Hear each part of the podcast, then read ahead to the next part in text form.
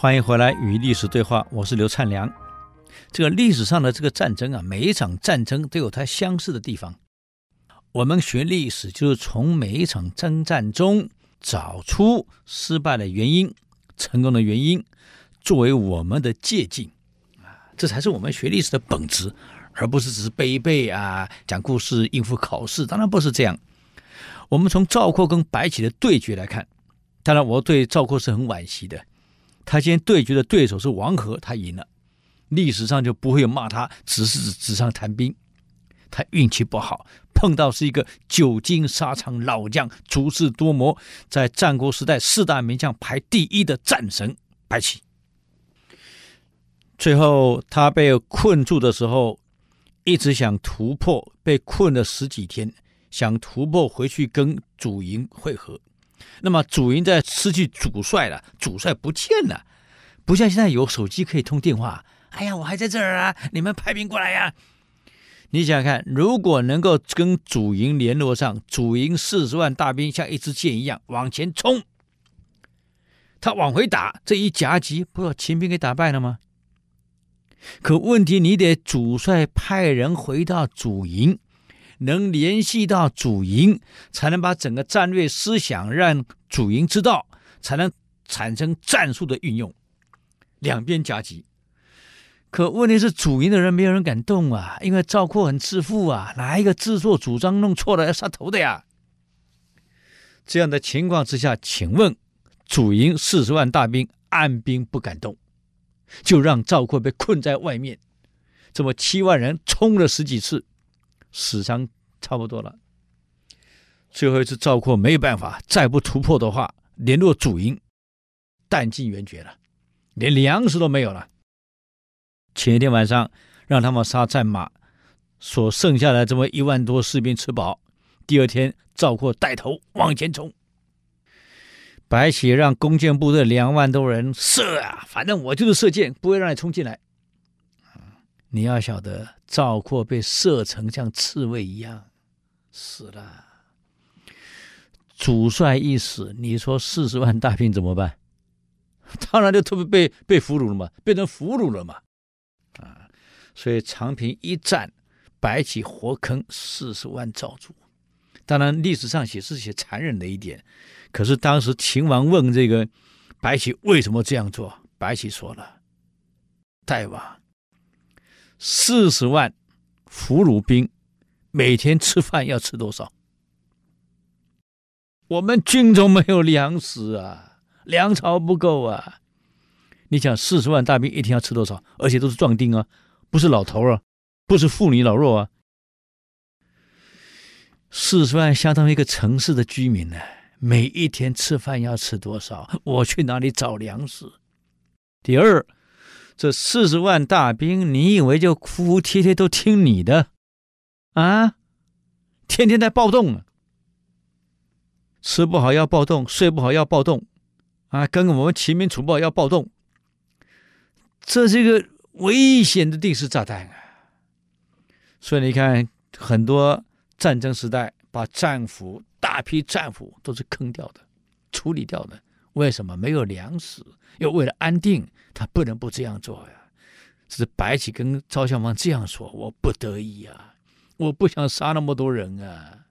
坦白讲啊，我晚上做梦都梦到他们来找我呀，我也很痛苦啊。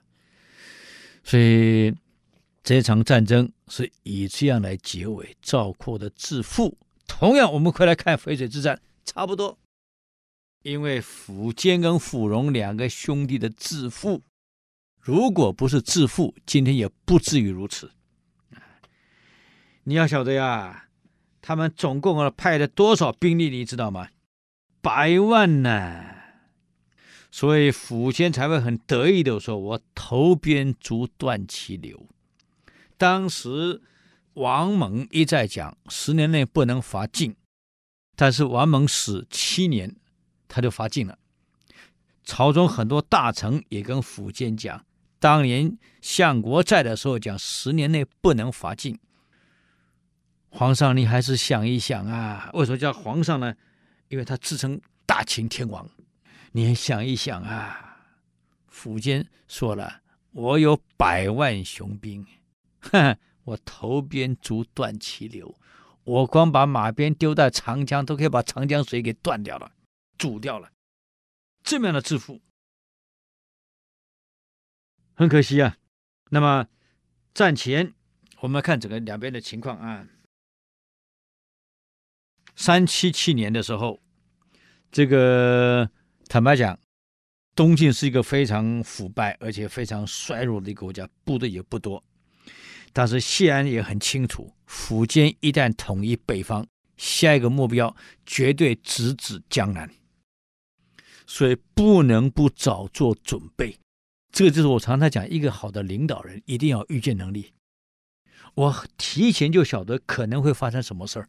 所以我早就有准备了，不要到了事情发生的时候才手忙脚乱，肯定要出问题啊！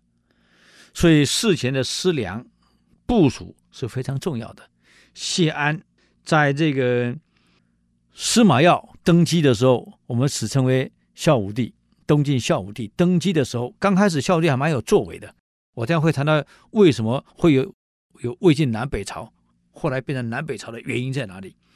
其实孝武帝脱不了干系啊。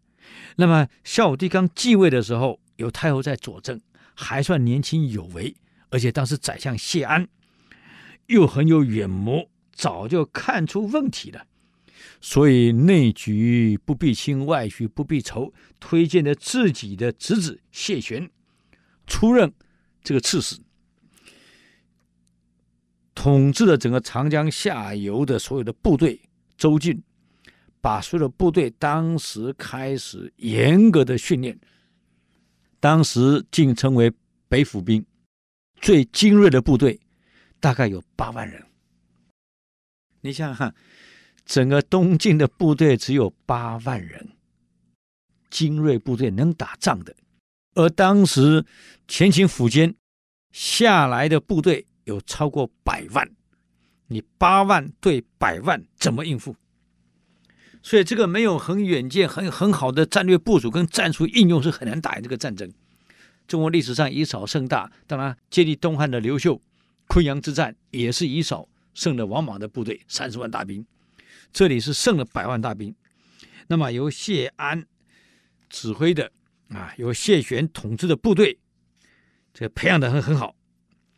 那么这个时候，第一场前哨战是淮南之战，在公元三七八年，也就是说，这个谢玄所统治的部队在培训一年后就卯上了淮南之战。这场战争呢，是在打在春天，前巡抚兼的这个大将军啊，抚丕率领的七万人直接进攻东晋的主要城市湖北的襄阳。那这个战略城市很重要的，抚坚呢又派了十多万人啊，分三路围襄阳城，总兵力是十七万，这是前哨战啊。十七万前哨战爆发，而当时的东晋的部队只有五万，五万对十七万，这个仗怎么打，赢还是输呢？各位好朋友，我们只好留着下个星期。给诸位做分析了，与历史对话，我们下周再见，谢谢。